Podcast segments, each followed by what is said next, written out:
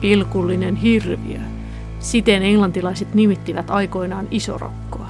Se on yksi hirvittävimmistä ihmiskuntaa piinanneista sairauksista. Noin kolmannes taudin saaneista kuoli, ja monet niistä, jotka selvisivät hengissä, saivat pahoja arpia, kuuroutuivat tai sokeutuivat. Variola-viruksen aiheuttaman taudin vanhin tunnettu uhri on 1100-luvulla ennen ajanlaskun alkua hallinnut Egyptin faarao Ramses V. Faaraon muumion ihon arvista on päätelty hänen kuolleen isorokkoon. Tauti on siis piinannut ihmiskuntaa ainakin yli 3000 vuotta. On arvioitu, että viime vuosisadalla 1900-luvulla se aiheutti yli 300 miljoonan ihmisen kuoleman. Kuten tiedämme, tällä tarinalla on onnellinen loppu. Maailman terveysjärjestö julisti 8. toukokuuta 1980, että isorokko on hävitetty maapallolta. Yksi ihmiskunnan vihollinen on joukosta poissa.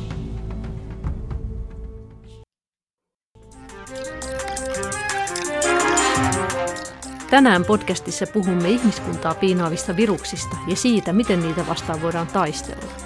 Isorokko saatiin aikoinaan rokotusten avulla kokonaan hävitettyä, mutta mistä muista virustaudeista voitaisiin päästä kokonaan eroon? Ohjelmassa selviää myös, miten virukset, jotka ovat vain pieni palanen perimää paketissa, osaavat aiheuttaa niin erilaisia oireita, esimerkiksi koronavirus flunssaoireita ja rotavirusvipulia.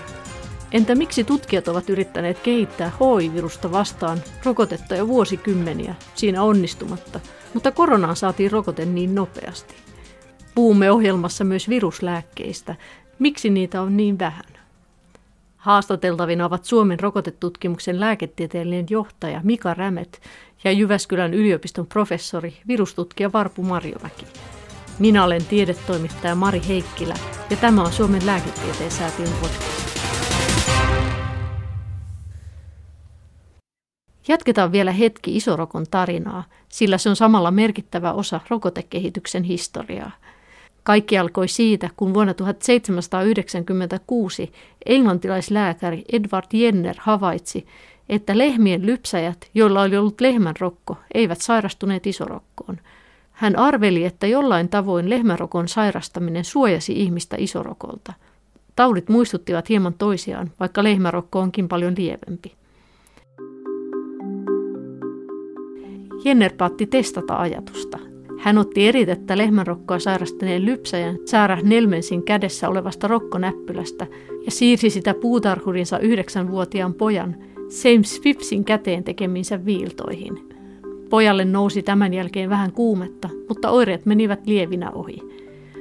Kuukautta myöhemmin Jenner altisti poikaa useita kertoja isorokkovirukselle siitämällä märkää eritettä tuoreista isorokkonäppylöistä poikaan. Mutta tämä ei sairastunut. Jenner julkaisi tuloksensa vuonna 1801 ja esitteli vaccination, vakkinaatio eli rokotusmenetelmän. Nimi tuli latinan sanasta vakka eli lehmä. Tämä lehmän rokolla rokottaminen levisi käyttöön isorokon torjunnassa. Viruksia tuohon aikaan tutkijat eivät siis olleet vielä pystyneet havaitsemaan. Ne nähtiin elektronimikroskoopilla vasta paljon myöhemmin, 1930-luvulla. Tällöin myös selvisi, miksi Jennerin menetelmä tepsi. Lehmänrokkovirus ja isorokkoa aiheuttava varjola-virus ovat läheistä sukua keskenään. Suomessa ensimmäiset rokotukset annettiin jo vuonna 1802.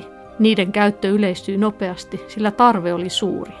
Isorokko aiheutti tuohon aikaan joka kymmenennen kuoleman Suomessa. Rokotusten avulla tauti saatiin nopeasti kuriin ja viimeinen isorokkoepidemia Suomessa oli vuonna 1936. Maailmanlaajuisesti viimeinen luonnollisesti levinnyt tautitapaus oli Somaliassa vuonna 1977. Sairastunut oli Merkan sairaalan kokki Ali Maalin. Hänet eristettiin ja hän parani täysin.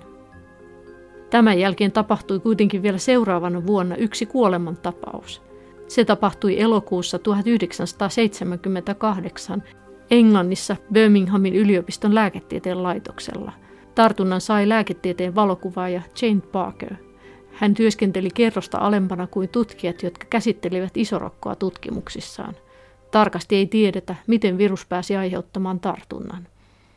Parker sai oireita, kuumetta, kipuja ja rokkonäppylöitä eri puolille kehoa, mutta aluksi kenellekään ei tullut mieleen, että kyseessä voisi olla iso rokko. Lopulta kuitenkin taudin oireet olivat selvät ja se tunnistettiin isorokoksi yhdeksän päivää oireiden alusta. Tämän jälkeen tehtiin valtava jäljitystyö. Kaikki Parkerin tapaamat ihmiset ja yliopistolla työskennelleet lehdenjakajat, maidonkantajat ja niin edelleen pistettiin karanteeniin. Lopulta ainoa, joka sai edelleen taudin Parkerilta, oli tämän äiti. Hän sairastui melko lievästi ja parani. Sen sijaan Jane Parker kuoli kuukautta myöhemmin syyskuussa 1978. Tämän jälkeen isorokkoa on saanut säilyttää maailmassa ainoastaan kahdessa turvalaboratoriossa, joita maailman terveysjärjestö valvoo. Onneksi tämä isorokon karmea kampäkki jäi viimeiseksi. 1980-luvulta lähtien ihmiskunta on voinut hengähtää helpotuksesta. Yksi hirvittävä vihollinen on kukistettu. Nyt lähdemme Mika Rämetin juttusilla, sillä seuraava kysymys tietenkin on, millainen on tilanne muiden virusten suhteen, eli saadaanko muitakin hävitettyä sukupuuttoon. Rokotuksia on kehitetty ja on saatu iso rokko kitkettyä. Sitten on tietenkin sen jälkeen, kun tämä onnistuminen tapahtui, ajateltu, että okei, että nyt sitten vaan nämä muutkin tämmöiset ihmisten joukossa leviävät taudit, polio ja, ja muu saadaan kitkettyä, niin miksi nyt sitten ei ihan valtavia läpimurtoja ole saatu muita?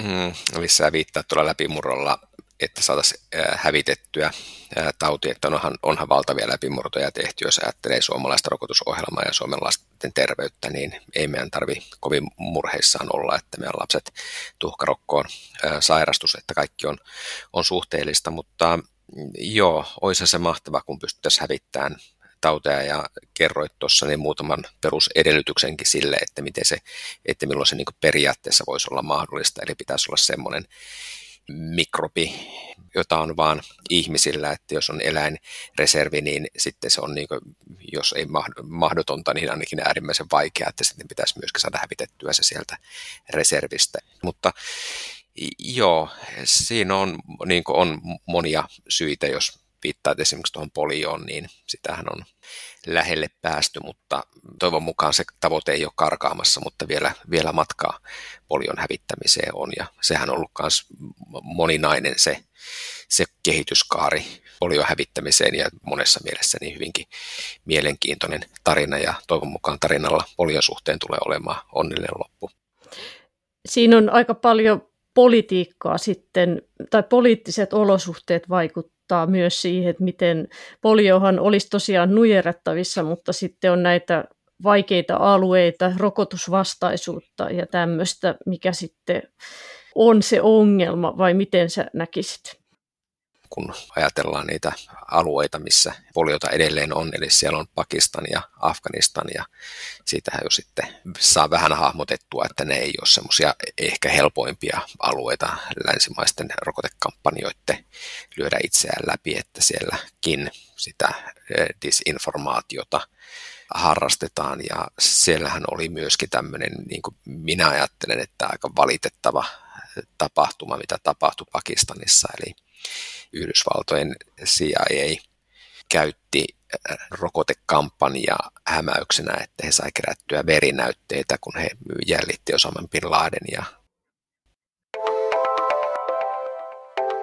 Vuonna 2011 Yhdysvaltain tiedustelupalvelu CIA järjesti Pakistanin Abbottabadissa valerokotuksia paikallisen lääkärin avulla – Vanhemmille kerrottiin, että vauvoille annettiin hepatiitti B-rokotuksia, mutta todellisuudessa vauvoilta otettiinkin salaa DNA-näytteitä. Tarkoituksena oli jäljittää lapsia, jotka olivat sukua terroristijärjestö Al-Qaidan johtajalle, Osama Bin Ladenille. Vauvoilta saatua DNAta vertailtiin Yhdysvalloissa asuneen ja vuotta aiemmin kuolleen Bin Ladenin sisaren DNA-näytteeseen – Kerrotaan, että tämän operaation kautta löytyi kolme Osama Bin Ladenin vaimoa, joilta ilmeisesti saatiin tietoja tämän liikkeestä. Lopulta toukokuussa 2011 yhdysvaltalainen kommandojoukko sai Apottabadissa kiinni Osama Bin Ladenin ja surmasi tämän. Tapahtuneen jälkeen ei ole ihme, että Pakistanissa rokotuskeptisyys kasvoi ja rokotusten ottaminen väheni.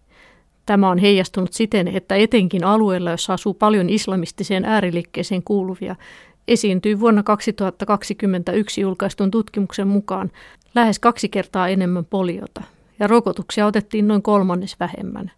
Lisäksi rokottajia vastaan on paikoin hyökätty. Taliban on myös levittänyt huhuja, joiden mukaan rokotteet tekevät tytöistä hedelmättömiä, joten tytöille rokotteita otetaan vielä vähemmän kuin pojille. Kaiken kaikkiaan CIAn huijasoperaatio tuli siis kalliiksi. Mika Rämet.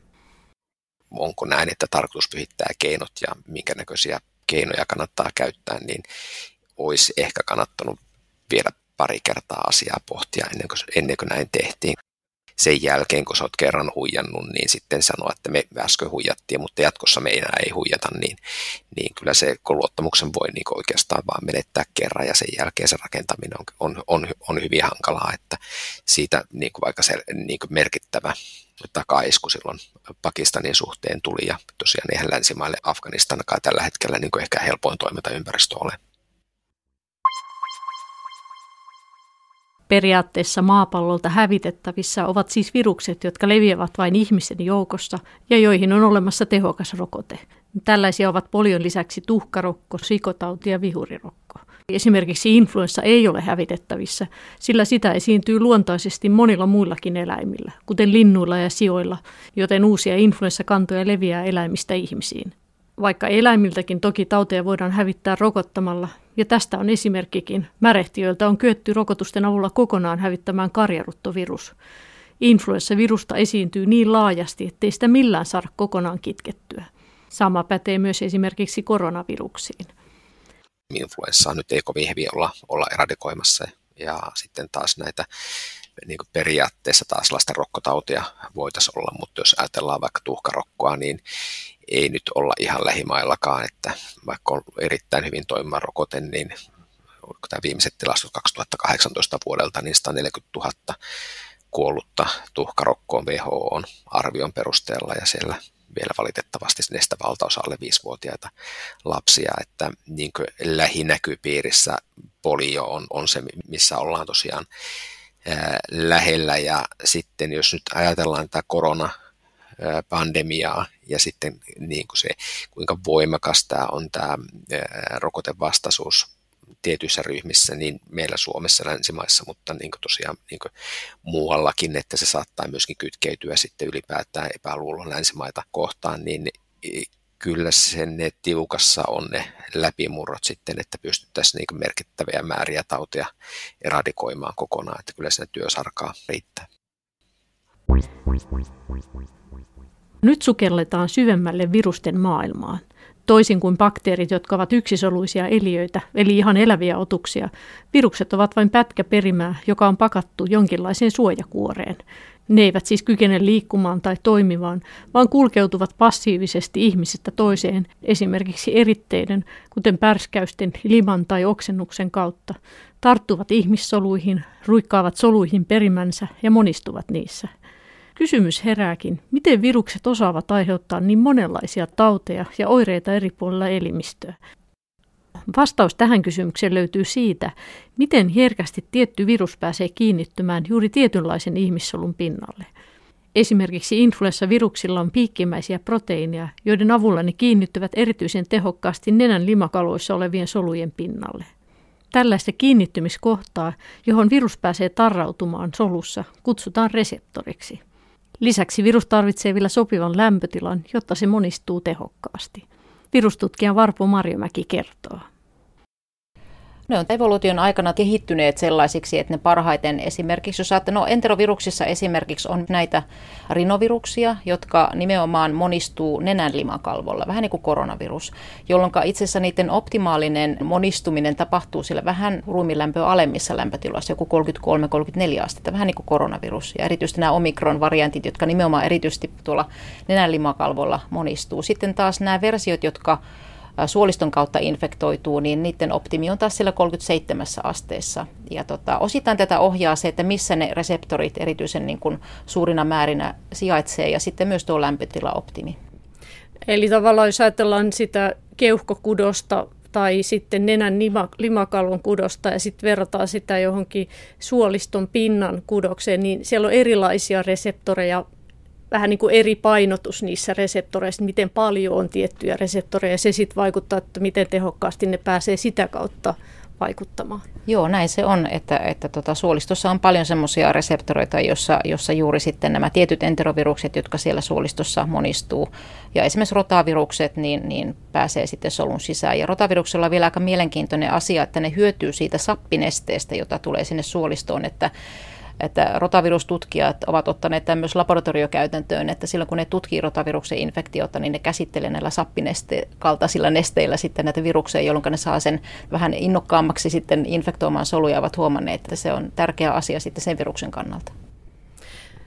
Se vaan oli mielenkiintoinen silloin, kun tuli tästä lintuinfluenssasta puhetta ja, ja tein siitä juttuakin, niin siinäkin voi olla sitten vielä, kun näitä reittejä ihmisen sisälle, jos ajattelee, että missä, missä virukset pystyy semmoisia eläviä soluja tapaamaan ja infektoimaan, niin ihohan on aika kuollutta, että, että jos ei ole haavaa, niin sitä kautta viruksen on vaikea mennä, mutta sitten limakalvoilla on semmoisia uusiutuvia soluja nenässä ja keuhkoissa ja suolistossa on myös, niin sitten on niin isoja eroja esimerkiksi lintuinfluenssassa, että se nimenomaan silloin se kykeni menemään semmoisiin parhaiten tarttu sellaisiin reseptoreihin, jotka oli aika syvällä tuolla keuhkoissa. Eli, eli silloin kun se aiheutti infektion, niin se aiheutti heti aika vakavan taudin, koska se meni tuonne ihan syvälle keuhkoihin ja keuhkorakkuloihin, jolloin sitten tuli keuhkokuume ja keuhkojen toiminta häiriintyi. Sitten taas joku toiset virukset, ne on tuossa nenässä se tarttumiskohta niin kuin koronalla. Eli siis tällaisia eroja ilmeisesti on sitten myös näiden hengitysteitsekin tarttuvia, että mihin ne sitten tarttuu. Joo, se on kyllä totta, että nämä aikaisemmat koronaversiot nimenomaan aiheutti pahoja infektioita siellä ihan syvällä, syvällä keuhkoissa, että ne ei niinkään sitten jäänyt monistumaan sinne, sinne nenän limakalvolle, mutta nämä uusimmat omikron-variantit erityisesti niin löytää ne reseptorinsa tuolta vähän ylähengitysteistä. Ja tietenkin sitten tavallaan se ehkä on aiheuttanut myös vähän helpomman taudin, eli, eli ehkä vähemmän tulee näitä keuhkokuumeoireita, vakavia oireita siellä keuhkoissa. Ja siellä sitten voi hyvin usein olla myös sen koronaviruksen lisäksi vaikka joku rinovirus, joka ei sitten saattaa myös niin kuin, tuoda lisävaikeuksia sinne, että ne voi olla tilanteita, joissa on useita viruksia sitten jylläämässä siellä keuhkoissa. No semmoinenkin teoria on, että, että periaatteessa viruksen kannattaa optimoida, tai ei virus tietenkään ajattele tällä tavoin, mutta luonnonvalinta optimoi sen, että parhaiten pärjää kilpailussa sellaiset virukset, jotka on suht lieviä, että sitten ne pääsee olemaan siellä populaatiossa ja leviämään mahdollisimman hyvin, vai miten? Joo, juuri näin se on, että tota, hyvin vakavia oireita aiheuttaa esimerkiksi Ebola-virus, niin kyllähän ne niin kuin hyvin äkkiä pystytään sitten niin kuin rajaamaan. Et juuri nämä tämmöiset hiileisemmat virukset, jotka nyt ottaa vähän useamman vuorokauden aikaa ja, ja tota, ei, ei aiheuta mitään kovin selkeitä oireita, niin nehän on parhaita monistujia ja niin kuin selviytyjiä tässä, tässä kisassa. Vuosina 2014-2016 Länsi-Afrikan maissa kiersi vakavaa verenvuotokuumetta aiheuttava Ebola-virus. Kaiken kaikkiaan kahden ja puolen vuoden aikana 28 600 ihmistä sairastui ja heistä 11 300 kuoli. Tutkimuksessa todettiin, että perinteiset afrikkalaiset hautajaisseremoniat ruumiin pesemisrituaaleineen aiheuttivat taudin leviämistä – Esimerkiksi syyskuussa 2014 Sierra Leonessa järjestettiin paikallisen apteekkarin hautajaiset, joissa 28 ihmistä sai Ebolan. Heistä suurin osa oli koskettanut vainajan ruumista tai ollut suorassa kontaktissa potilaan kanssa ennen tämän kuolemaa. Länsimaissa vaarallista infektiotautia sairastavat ihmiset eristetään nykyään tehokkaasti ja infektiotautiin kuolleiden vainejen käsittelyssä noudattaa varotoimia – Tämä osin estää virusten leviämistä vakavasti sairastuneilta ihmisiltä eteenpäin. Yleisesti ottaen evolutiivinen valinta siis suosii viruksia, jotka leviävät vaivihkaa esimerkiksi lieväoireisten tai oireettomien ihmisten kautta. Silti virus voi olla joillekin ihmisille kohtalokas, sillä yksilöllinen immuniteetti vaihtelee, ja on aikamoista arvapeliä ennustaa, kuka sairastuu vakavasti. Tämä on havaittu myös koronapandemian aikana. Varpu Marjamäki ihmiset on immunologialtaan ja perimältään aika erilaisia, niin ei oikein voi niin kuin ennakoida sitä, mutta kyllähän se näin on, että vanhat ihmiset on kuitenkin niin kuin kaikkein her- herkimmässä tilanteessa ja myös tämmöisiä, joilla on immunipuuteongelmia tai muita kroonisia sairauksia, niin kyllähän se on se populaatio, joka kuitenkin tässä on heikommassa asemassa. Mutta kyllä on nuorempiakin henkilöitä, jotka joskus saa hyvinkin vaikeita oireita. Esimerkiksi jos ajattelee muitakin sairauksia, niin kuin tavallaan polio, joka aiheutti tämmöisiä halvausoireita, niin sehän aiheutti sitä niin kuin vaan sattumoisin joillekin ja, ja vieläkään ei kyllä ymmärrä tästä tarkasti, että mistä se johtuu. Niin ja monella on sellainen käytännön kokemus myös meidän perheessä, että korona tuli, mutta sitten yksi perheestä ei sairastunut, vaikka oli sairastuneiden joukossa. Kaikki muut oli sitten positiivisia. Että tällaisia esimerkkejä varmaan aika monella on. Joo, kyllä. Joo, jostain syystä joillakin sitten sattuu olemaan semmoinen tilanne, mikä se sitten on immunologisesti hyvä tilanne, että ei saa sitä tautia tai sitten saa sen niin kevyesti. Tuleeko sitten sen kevyen taudin sairastumisen jälkeen sitten kuitenkaan sitten hyvää vastetta? Se on just hyvin tärkeä asia tässä tutkia tämän korona-aikana. Yksi mielenkiintoinen kysymys on, miksi tietyt virukset, kuten tuhkarokko, tarttuvat niin tosi ärhäkästi. On arvioitu, että keskimäärin yksi tuhkarokkopotilas tartuttaa 12-18 ihmistä, ja siihen riittää, kun on vain olellut samassa tilassa.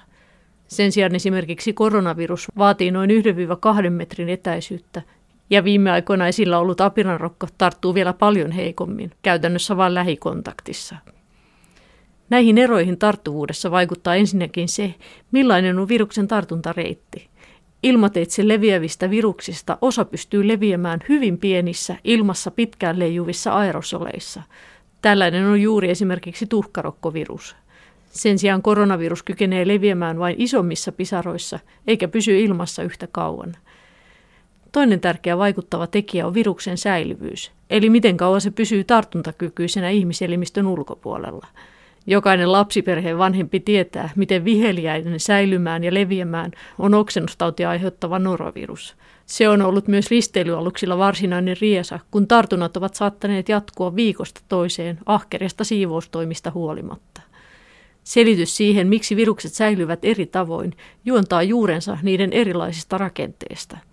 Osalla viruksista on ympärillään lipidivaippa, eli rasvasta muodostuva kerros – Tämä rasvavaippa hajoaa herkästi saippualla, desifiointikemikaaleilla tai auringonvalossa.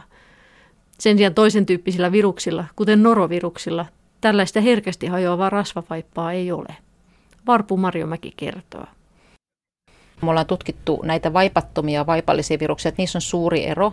Eli koronavirukset on näitä vaipallisia viruksia, joilla se rasvavaippa on hyvin herkkä menemään rikki. Ja taas enterovirukset, jotka on näitä vaipattomia viruksia, niin on hyvin tiukkoja paketteja. Ne säilyy todella viikkokaupalla huoneen lämmössä, erityisesti vielä kylmemmissä lämpötiloissa, maaperässä, vedessä, pinnoilla.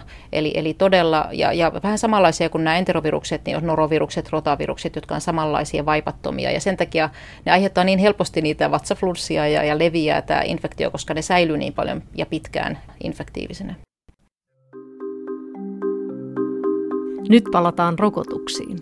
Sen jälkeen kun Edward Jenner 1700-luvun lopulla kehitti lehmänrokko-rokotuksen isorokkoa vastaan, rokotuksia alettiin kehittää muihinkin tauteihin. Yksi uranuurtajista oli ranskalainen Louis Pasteur, joka 1880-luvulla kehitti rokotteet koleraa ja rapiesta eli vesikauhua vastaan. 1920-luvulla alkoi rokotekehityksen varsinainen kultakausi. Seuraavina vuosikymmeninä tutkijat kehittivät rokotteita lukuisia tautia vastaan. Tuberkuloosiin, kurkkumätään, tulirokkoon, jäykkäkouristukseen, hinkuiskään, keltakuumeeseen, pilkkukuumeeseen, influenssaan ja niin edelleen. Maailman terveysjärjestö WHO on arvioinut, että nykyisin yleisesti käytössä olevat lasten rokotukset estävät 4-5 miljoonaa kuolemaa joka vuosi.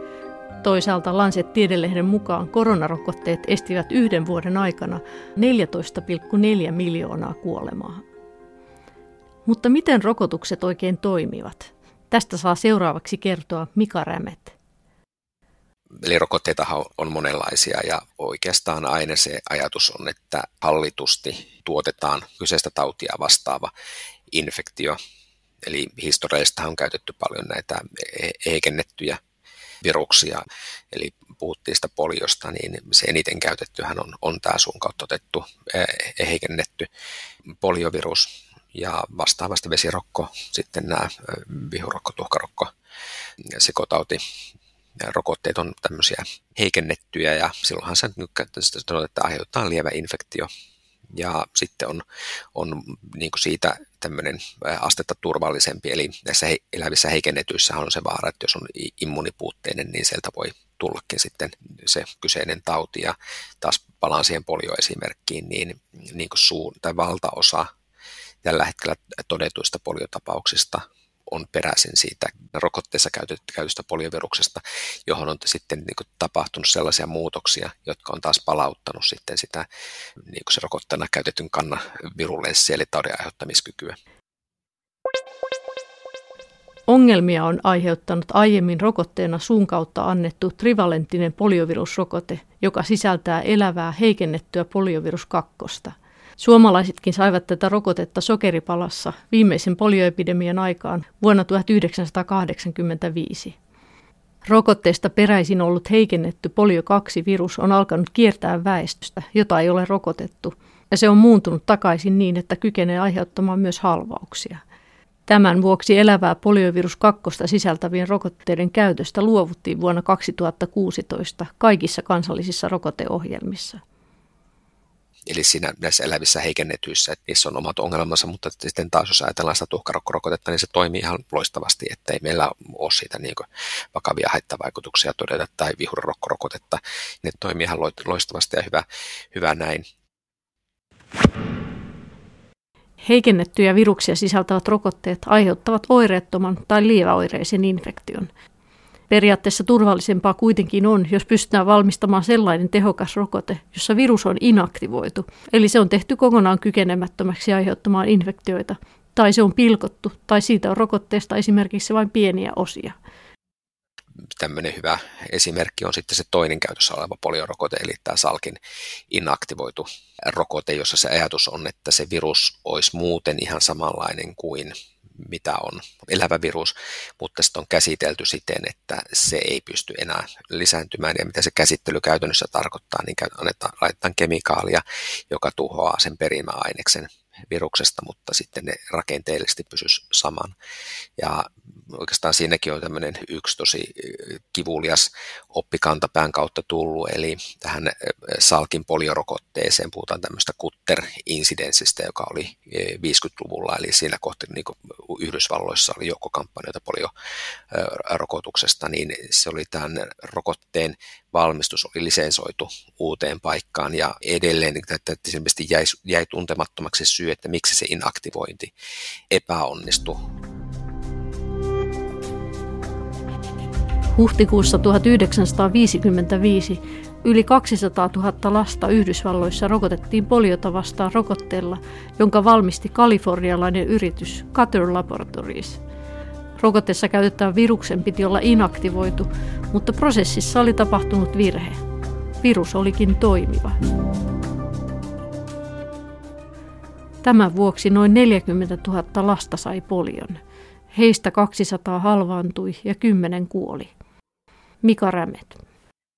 Tässä on sitten niin se yksi niin kuin siis tausta sille, että miksi ei ole pelkästään, että riittää, että, että, että rokote on osoittain tehokkaaksi ja turvalliseksi, mutta myöskin se valmistusprosessi tarvitsee olla hyvin tarkkaan kuvattuna, että rokotteen laatuvaatimukset täyttyvät, ja tämä ehkä meni silloin, kun oli sitä keskustelua tästä Sputnik-koronarokotteesta Venäjällä, että miksi sinänsä rokoteideassa ei ole mitään väärää tai huonoa, että se on, niin kuin, rokote oli niin kuin ajatuksellisesti niin kuin omasta mielestä niin kuin vähintään yhtä hyvä kuin AstraZenecan tai Janssenin adenoviruspohjainen rokote, mutta sitä, että se olisi tullut Suomen markkinoille, niin siinä oli niin hyvin, hyvin pitkä steppi nimenomaan tämän valmistusprosessin standardoimi-asioiden kautta. Mutta että niin periaatteessa niin se paras suojan voi ajatella sillä, että tulee tämmöisellä heikennetyllä viruksella, mutta jos ajatellaan tulevaisuuden rokotekehitystä, niin siellä sitten mennään näihin uusiin teknologioihin, joissa ei käytetä kokonaista virusta, eli, eli on sitten, sitten tämmöinen proteiinipohjainen tai subunit-rokote tai sitten nämä mRNA-rokotteet, että siellä tuotetaan vaan sitten tiettyä viruksen tai bakteerin osaa, jolloin sitten niin kuin sitä riskiä ei ole, että se rokote aiheuttaa sitten sen kyseisen taudin. Ja jos ajattelee sitten rokotteita, niin että jos otetaan kokonainen virus, niin sitten vaikka se olisi tehty vaarattomaksi, niin sitten niitä rokotteiden haittavaikutuksista saattaa tulla myöskin sitten tämmöisillä immunologisilla me- mekanismeilla, ja näiden ennustaminen on niin äärimmäisen vaikeaa, että kuulostaisi epäuskottavalle, jos joku väittää, että heti tuli mieleen tässä tuota, pandemix-rokotteen osalta, että vois, tässä voi olla riski, että tulee narkolepsia, tai sitten, että nyt kun oli nämä koronarokotteet, että voisi tulla tämmöisiä äärimmäisen harvinaisia verehyytymisjärjestelmän häiriöitä, että niitä käytännössä ei voi ennustaa. Eli silloin, että mitä pelkistetympi se rokote on, niin sitten se riski semmoisen harvinaisen haittavaikutuksen kehittymiseen on sitten niin pieni kuin mahdollista. Ja sen nämä, nämä uudet rokoteteknologiat sitten mahdollistaa. Oletko koskaan ihmetellyt, miksi influenssarokote pitää ottaa joka vuosi? Mutta esimerkiksi MPR, eli tuhkarokko, sikotauti, vihurirokko-rokote, annetaan vain lapsena ja that's it. Tätä ilmiötä, miksi toisia viruksia vastaan saadaan jo parilla rokotuskerralla elinikäinen immuunivaste ja toisia vastaan pitää rokottaa joka vuosi, selittää virusten erilainen muuntumistahti. Varpu Marjomäki kertoo. Viruksilla on tosi tehokas tämä mutaatio vauhti, eli, eli tota, hyvin todennäköisesti jokaisessa viruksessa voi olla jotain pieniä muutoksia edelliseen virukseen verrattuna. Eli jos ne muutokset tapahtuu semmoisissa valkoissa näitä koodaavissa geeneissä, jotka sitten tota, vaikuttaa siihen viruksen pintaan, niin silloin esimerkiksi voi olla, että, että tulevat rokotteet ei sitten tehoakaan enää siihen virukseen, vaan, vaan se on sen verran muuttunut, että tarvitaan sitten uusi rokote, joka sitten tehokkaammin sitten estää sen infektion. No voiko sitä ajatella, jos ajattelee vertauskuvaa, että jos se perimä, se genomi on tämmöinen niin kuin keittokirja, jossa on reseptit kaikille valkuaisaineille, niin sitten tämä, kun viruksen genomi kopioidaan, perimä kopioitaan siellä isäntäsolussa, niin sitten se on vähän sellaista höveliä, että sieltä saattaa kirjaimet vaihdella paikkaa tai, tai reseptit mennä vähän pieleen, kirjoitusvirheitä tai tämmöisiä. Että sitten ihmisellä, kun tapahtuu tätä solujen monistumista, niin sillä on paljon tarkemmat korjaus, korjauslukijat siellä, jotka sitten tsekkaa, ettei siellä ole virheitä. Vai näinkö Kyllä, juuri ihmissolujen polymeraasit on hyvin tarkkaan, niin kun tsekataan, että se tulee oikeasti kopioiduksi se ihmisperimä, ja siellä on monenlaiset tsekkaukset. Mutta tosiaan viruksilla monesti puuttuu täysin tuo, tuo korjausmekanismit, eli, eli siellä tulee paljon semmoisia harjoitteluversioita, ja jos on sellaisia muutoksia, jotka sitten tekee sitä viruksesta paljon infektiivisemmän tai helpommin leviävän tai että on joka tapauksessa infektiokykyisiä, niin ne sitten elää varmasti pitemmään ja onnistuu sitten välttämään niitä tulevaisuuden rokotteita tai lääkkeitä. Vaikka nyt kiertävän koronaviruksen muuntumisesta puhutaan paljon ja uusia variantteja ilmenee, COVID-19 ei itse asiassa ole mikään supertehokas muuttumaan, mikä on tietenkin meidän onni. Mika Rämmet kertoo mun kanssa aika monessa paikassa sanonut, kun puhutaan näistä varianteista ja kuinka hirveästi niitä varianteja tulee, että se hyvä juttu ihmisten kannalta SARS-CoV-2-viruksessa on, että sillä on mekanismi, jolla se tarkistaa sen RNA-replikoitumisensa, jolloin sitten niitä mutaatioita tulee huomattavan vähän Eli evoluutiossahan niitä aina tulee, mutta että se ei ole semmoinen, että tulisi valtava määrä niitä muutoksia. Ja siksi, siksipä on, on niin puhuttu hirvittävissä harppauksista, jos on tullut niin tusinan verran muutoksia piikkiproteiini, jossa on y- yhteensä yli tuhat aminohappoa. Jos ottaa taas HIV-viruksen, joka on tämmöinen retrovirus, niin siinä tulee niin ihan valtava määrä mutaatioita niin joka infektoidun solun jälkeen. Eli siellä on niin ihan valtava valintapaine väistää sitten sitä puolustusvastetta ne on ehkä tämmöistä äärilaidat nämä koronavirus, joka on kuitenkin sangen muuttumaton ja tosiaan rokotteet kuitenkin laajasti katsoen edelleen suojaa ne alkuperäiset rokotteet suojaa hyvin vakavaa tautimuotoa kohtaan, ja sitten taas HIV-virus, joka taas muuttuu hyvin no-, nopeasti on, ja on monessa mielessä sitten hankala Vaikka tämän jakson varsinaisena aiheena ovat virukset, rokotteista puhuessa kannattaa muistaa, että niitä kehitetään myös bakteereita ja alkueläimiä, kuten malariaa vastaan. Keskustelumme lopuksi pyysin, että Mika Rämmet voisi katsoa kristallipalloon ja ennustaa, millaisia uusia rokotteita meillä on käytössä esimerkiksi viiden vuoden kuluttua. Joo, mä oon, niin tosi niin historiahan taas aina kertoo, että miten voi ennustaa, kuinka hyvin menee. Että mä luulen, että mä oon tehnyt vähintään Suomen ennätyksen, jos ei maailman ennätystä väärin ennustamisen suhteen, että mulla meni koronarokotteiden suhteen miljardilla annoksella pieleen. Eli mä maaliskuussa 2020 totesin, että on niin epätodennäköistä, ainakaan vuoteen on saatavilla laajasti koronarokotetta. Ja maaliskuussa 2021 oli annettu yli miljardi annosta, että, se, se, että sillä, sillä taustalla niin sitten luottavasti voi, voi tuota ennustaa, että, mutta tuota, joo, no me, meillä tietenkin me tehdään näitä merirokotetutkimuksia nyt niin paljon, että, että hirveästi mennään eteenpäin, että jos niin lähtee sitä, että pneumokkirokotteita on, mutta ne tulee paremmaksi, meningokirokotteita on, ne tulee, tulee paremmaksi. Ää, tällä hetkellä niin kuin kun katsoo meidän Suomen rokotetutkimuksen tilannetta, niin valtavasti tehdään RSV-rokotetutkimukset, jotka on tässä faasi kolmosessa menossa, joka tarkoittaa siis, että, on se iso tutkimus, jossa niin todella katsotaan, että mikä on teho ja mikä on turvallisuus. Tällä hetkellä tehdään Modernan RSV-rokotetutkimusta, Pfizerin, GSK, Janssenin, niin se kertoo, että sitä tehdään aika tosissaan ja todella iso pettymys, jos sieltä ei tule Eli tässä puhuttiin yli 60-vuotiaiden osalta. Ja sitten nyt tiedetään jo, että vastasyntyneitä pystytään tämmöisellä vasta-aineella saamaan niin erittäin hyvin, hyvin suojaa, ja siellä sitten taas on menossa raskana olevia rokottaminen, eli pystytäänkö äidin kautta välittämään niin kun äh, äitille tulee immunivasteet, vastainet siirtyy istukkaan, istukkaan kautta ää, sikiöön, että sitä kautta pystyttäisiin suojaamaan. Että olisi to, tosi iso pettymys, jos meillä viiden vuoden päästä on RSV-rokotetta. Kuinka kaukana se HIV nyt sitten on? No se Mm, no se ei ole ihan lähellä. Eli, eli ei siellä niin semmoista suurta läpimurtoa ole, että se on hankala ja sitten ei se malariakaan nyt ole ihan niin kuin hirvittävällä vauhdilla mennyt, että kyllä se niin kuin vähän niin kuin tunnelin päässä valo, niin kuin tavallaan, että voi, voi näyttää, että kehitystä tapahtuu, mutta että toivotaan, että viiden vuoden päästä olisi, mutta olisiko se kymmenen vuotta sitten realistisempi.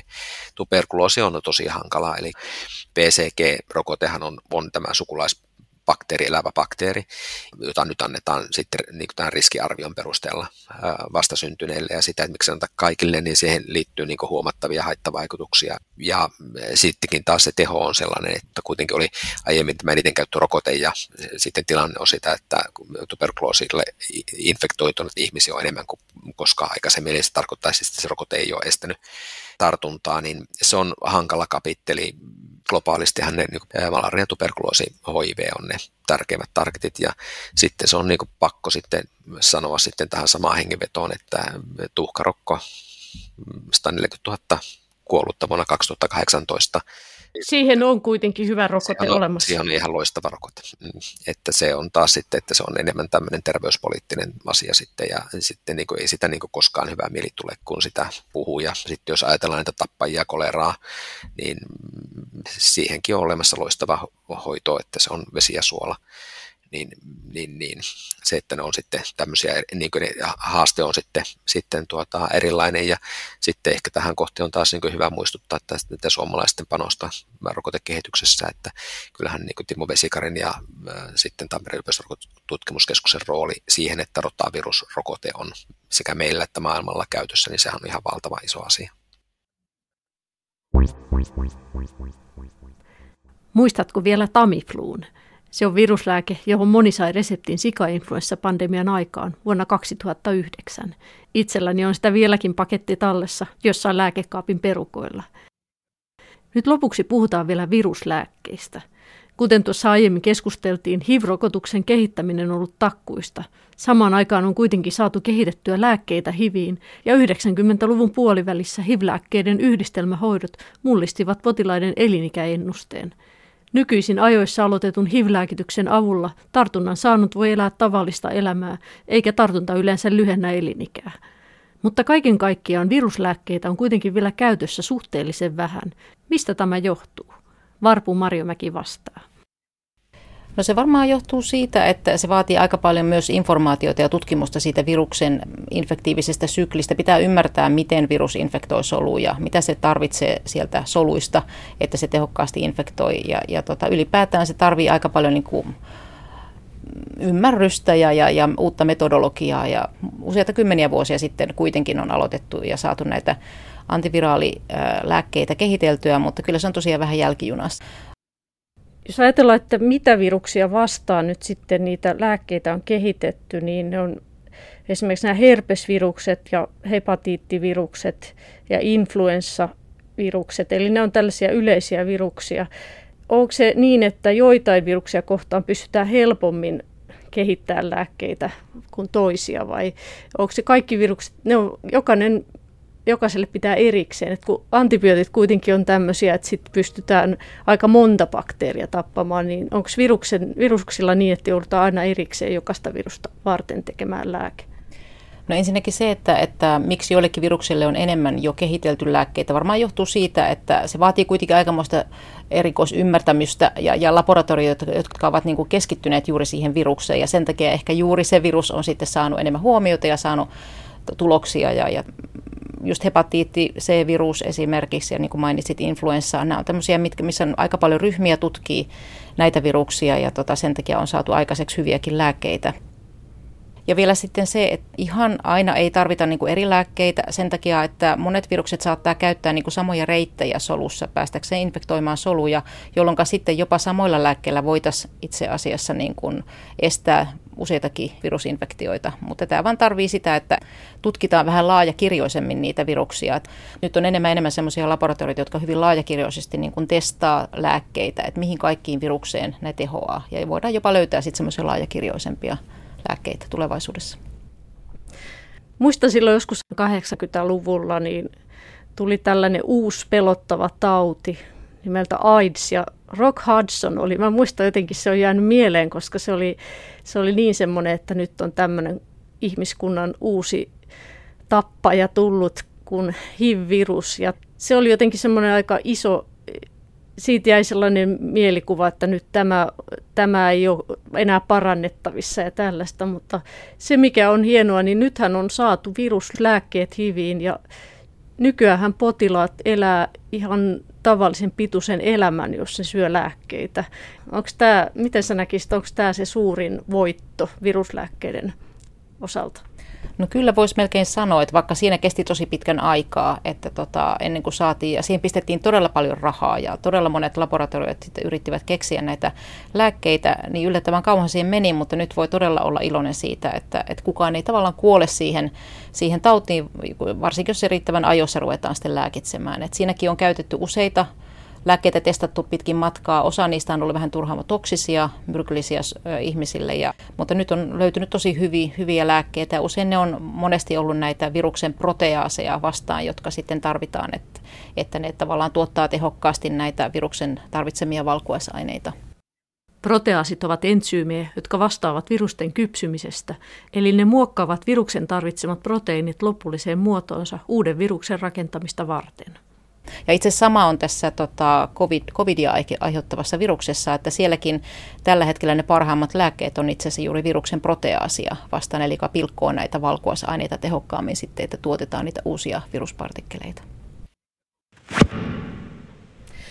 No miten sä näet, että minkälaisia viruslääkkeitä nyt on lupaavia tulossa? Onko jotain uutta nyt näköpiirissä? No kyllä paljon tutkimuksia tehdään ja erityisesti tämä korona on, on saanut nyt tietysti ison buumin aikaiseksi, että tosi paljon niin kuin tehdään tutkimusta. Et silloin kun oli se ensimmäinen SARS-CoV epidemia, niin tota, silloin aloitettiin aika monia tutkimuksia, mutta sitten ehkä ajateltiin, että se ei, ei ollut enää pitkään ongelma, niin sitten niitä varmaan lopetettiinkin, mutta nyt nyt itse asiassa on sellaisia lääkkeitä, jotka on alun perin itse asiassa kehitetty SARS-CoVille ja nyt sitten tämä uusi versio, niin niitä on sitten niin kuin vielä paranneltu sitä vastaan. Että kyllä se aina on hyvä, että niin kuin varaudutaan siihen tulevaisuuteen, että nytkin nämä hyvät lääkkeet on, on tavallaan jo saanut alkunsa siinä ensimmäisen epidemia-aikana ja ei pitäisi niin kuin lopettaa sitä tutkimusta, koska on hyvin todennäköistä, että tulee niin kuin samantyyppisiä sairauksia sitten myöhemmin ja, ja se on ollut selkeä niin kuin positiivinen asia tässäkin. Ja viruslääkkeiden merkitys on myös siinä, että sitten kun kaikille ei tuu sitä immuniteettia, niin sitten osalla vaan se oma elimistö ei kykene puolustautumaan, niin sitten ne voi tällaisissa tilanteissa esimerkiksi immuunivasteiltaan heikoille olla ihan elintärkeitä.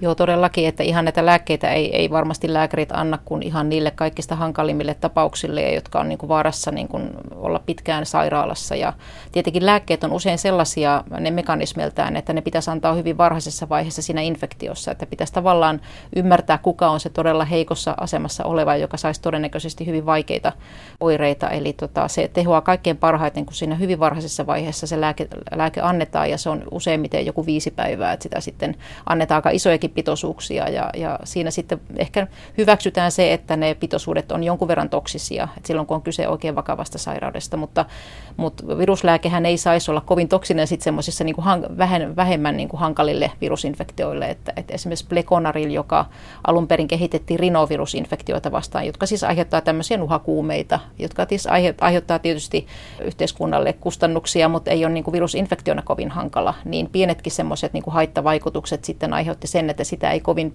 pitkälle ole kehitetty, vaikka sitten jonkun verran on noita, noita kokeita tehty, mutta tota, ei, ei kovin paljon siedetä sitten semmoisia huonoja ja hankalia oireita.